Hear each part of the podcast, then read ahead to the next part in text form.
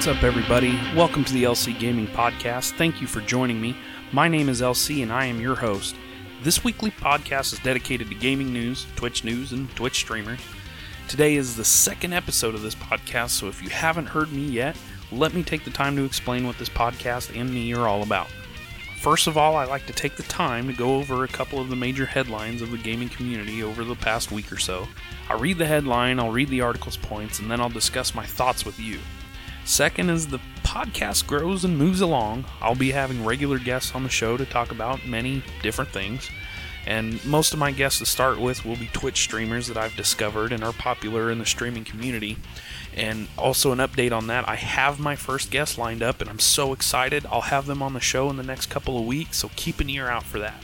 And last but not least, as time rolls on, we get closer to E3 and, and the convention season. We'll go into detail about rumors and events that pique my interest, and uh, we have a little tidbit of that today as well.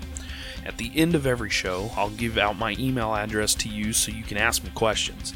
I'll answer your questions on headlines, rumors, and leaks, as long as they're gaming or Twitch related. If you want my opinion on it, I'll give it to you. Let's get things started. Today, we are going to talk about a few smaller headlines that have come across my feed. Uh, we have uh, EA Play event details about games that are going to be playable there, and, and they've released their time frame as, as to when the event goes. Also, the Activision Blizzard movie studio has released what they're working on, so we'll go over that. Mass Effect Andromeda has released the first major patch that goes into details as far as what people have been criticizing the game about. Also, last week I reported about Twitch selling games, and we weren't sure how they were going to do it or what games were going to be available, and we have an update on that today as well. And last for the show, there's something that I want to announce to everybody that's very special and very close to my heart, and I'll share that with you as we get closer to the end. Now, the first thing I want to talk about is EA Play. This year, EA Play starts at noon Pacific, 3 p.m. Eastern on June 10th. They'll kick off their press conference then, and it will be broadcast live and will showcase their biggest games coming up for the rest of 2017 and one game that will probably be released early 2018. And following that conference, the global community creators will be able to participate in EA Game Changers Creative Cave at the show floor. So it will allow creators to interact with developers, capture early game footage, and be able to live stream from the show. So that's pretty neat. Now, as time went on, EA had previously announced that they were going to feature game demos and contests, live music, and as always, they always have hands on gaming stations. Um, so, tickets are going to go on sale for that on April 20th.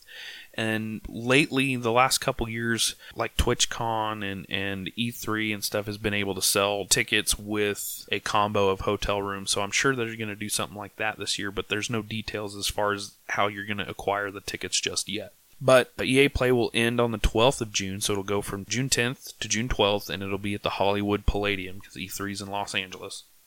So, games that are confirmed to be able to play at EA Play is uh, Star Wars Battlefront 2, the, the sequel to Star Wars Battlefront, uh, FIFA 18, NBA Live 18, Madden 18, and then the new entry for the Need for Speed series, which will be the game that gets released in the next fiscal year. The trailer for Battlefront 2, which is the game that they're trying to boast the most for, is supposed to premiere later this month in April at the Star Wars celebration. So as more news comes out for EA Play when tickets go on sale and other games that you're going to be able to play, uh, we'll keep you updated on that. Next, I want to move into the Activision Blizzard Studios news. In 2015, Activision announced a movie studio in conjunction with Blizzard, and they called it Activision Blizzard Studios. They never really said what they wanted to do with it. Uh, they just announced the studio and that they were working on something, and that was it. Hadn't heard anything from them since. Well, they actually came out on the 5th of April and announced what they were doing. And they want to, quote unquote, dominate theaters. So, an, an article that I come across on IGN, this is written by Evan Campbell. Call of Duty is already one of the biggest game franchises, and now Activision Blizzard wants the shooter series to dominate theaters. In fact, Activision Blizzard Studios is planning a Marvel style Call of Duty film universe. Hateful Eight producer Stacey Sher and former Disney executive Nick Van Dyke, who co lead the new film company, talked to The Guardian about their aims for the game franchise as it transitions to the silver screen. Sher says, quote, we have plotted out many years. There will be a film that feels more like Black Ops, the story behind the story, and the Modern Warfare series that looks at what it's like to fight a war with the eyes of the world on you. And then maybe something that is more of a hybrid where you are looking at private covert operations while a public operation is going on. End quote.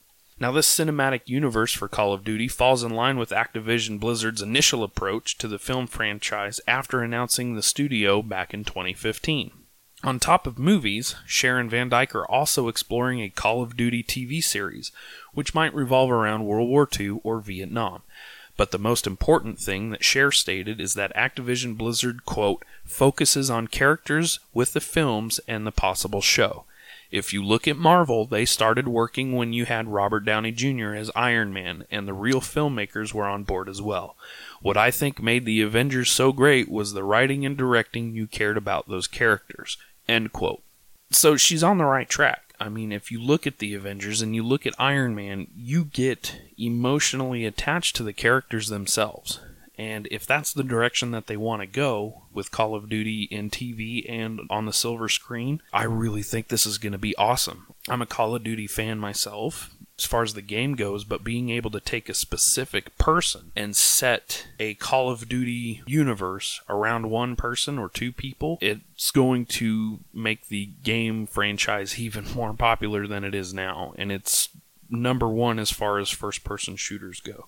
So uh, another announcement that Activision had was that the 2017 edition of the game probably go back to World War II. Now we only know that because of one cryptic tweet that Activision sent out. You know, there's people out there that break those down all the time, and they kind of know what goes on and, and how people are thinking when they tweet those things. So if that's the case, then I, I can't wait for it. I haven't been in the Call of Duty series since uh, Black Ops 3. They lost me as a game player because of the futuristic style of playing. It just didn't scream Call of Duty for me. So for them to go back to World War II or Vietnam or anything older like that, it's it's going to renew the love that I had for the series back to where I'd play it all the time. So that's awesome. Moving on to BioWare and the patches that they had sent out for Mass Effect Andromeda.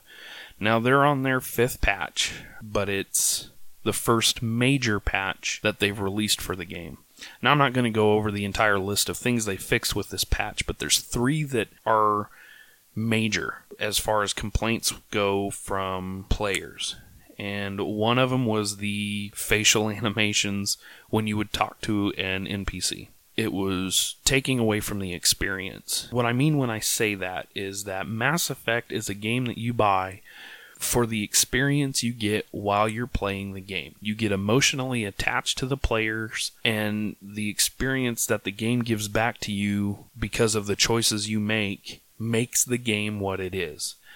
It's a good enough game as it is with the gameplay, but adding that emotional attachment to the players just makes it even even better. And so for them to be able to fix the facial animations and another fix that they have is the arcing in choices made as far as how NPCs will respond to you. You've always been able to make your player have a relationship with another player in the game. And some of the response arcs for things said and decisions made by your player weren't really matching up. Timing and logic was just terrible.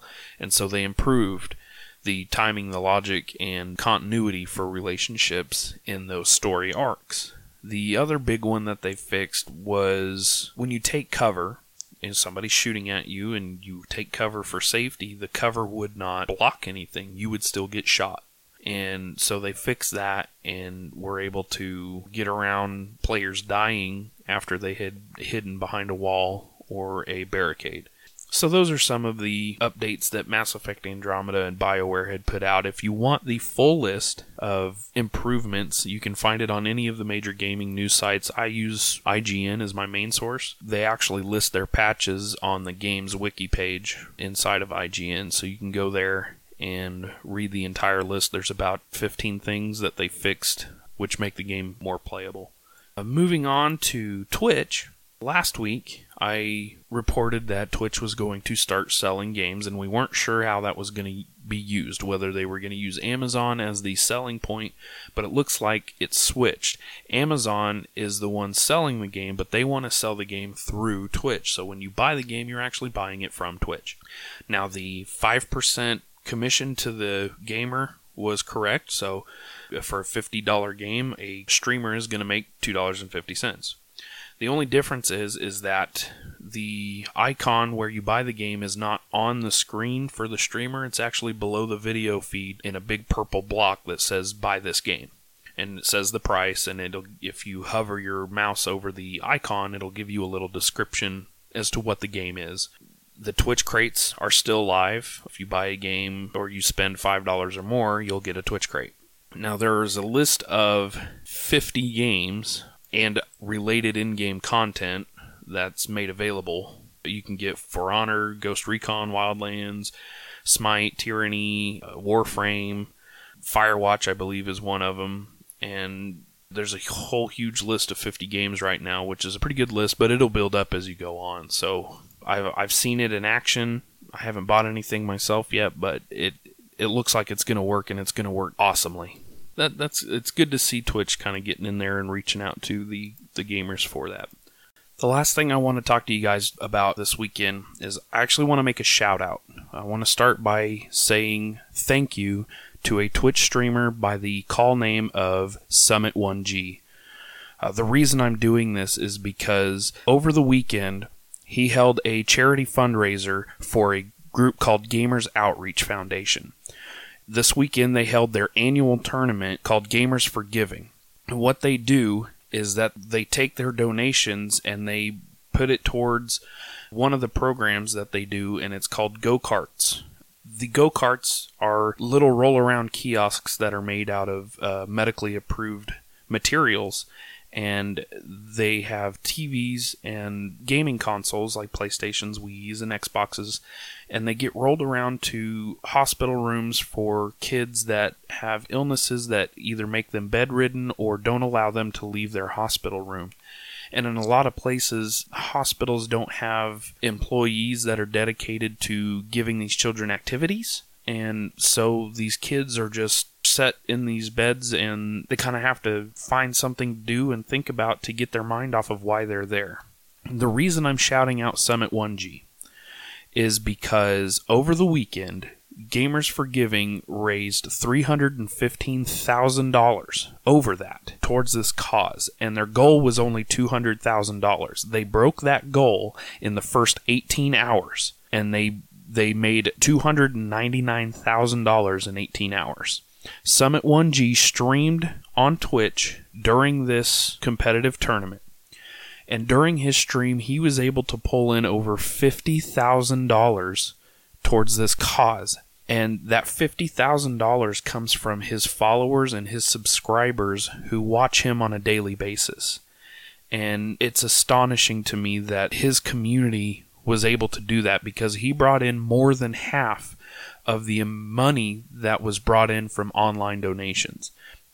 So, Summit1G, if you're listening, man, I appreciate it. Uh, I know there's going to be a lot of sick children that appreciate it, and it's for a great cause. And I mean, places like Five Hour Energy and Twitch and Chevrolet supported this cause and were sponsors for this cause. So every year it's getting bigger and bigger. Now, the go karts for children uh, is a campaign that I am running through my podcast. And in the description of this podcast, whether you get it on iTunes, Google Play, or SoundCloud, there will be a link for you to go to and see what my cause is all about. And there is a donate button on there. I am trying to raise $3,500 in 60 days so I can get a kiosk for children in my area. Uh, Wichita hospitals do not have any go karts, and they don't have any employees that go around and create activities for kids to get their minds off of why they're there. So, this is what I'm trying to do. I'm trying to get my name out there, and I'm trying to get my podcast out there so I can raise money for these kids. And every Friday, I will remind my listeners of this cause, even after my campaign has expired. After the 60 days, I will continue to remind everybody about the Gamers Outreach Foundation. Uh, I believe it's for a great cause, and it, it's just it's amazing. So, uh, it, go to gamersoutreach.org to read up about what this foundation is about. And then again, there will be a link in my description for the campaign that I'm running to raise money for go karts for kids in my area. So, once again, Summit 1G, thank you, brother. Uh, you did amazingly, and I want to thank all of your subscribers and followers for donating. All right, everybody, that's it from me this weekend. Don't forget that you can email me any questions or ideas that you have for my podcast at lcgamingpodcast at gmail.com. That is lcgamingpodcast at gmail.com. You can now find me on Twitter at LC Gaming Podcast, and I will also be creating a Facebook page for you to be able to follow me at, and I'm guessing it may be called LC Gaming Podcast. So I want thank you for everybody for joining me. I will be back next week, and don't forget, in the next couple weeks, I will have my first guest. So please, please, please return for that. And I want everybody to have a good weekend. Thank you for joining.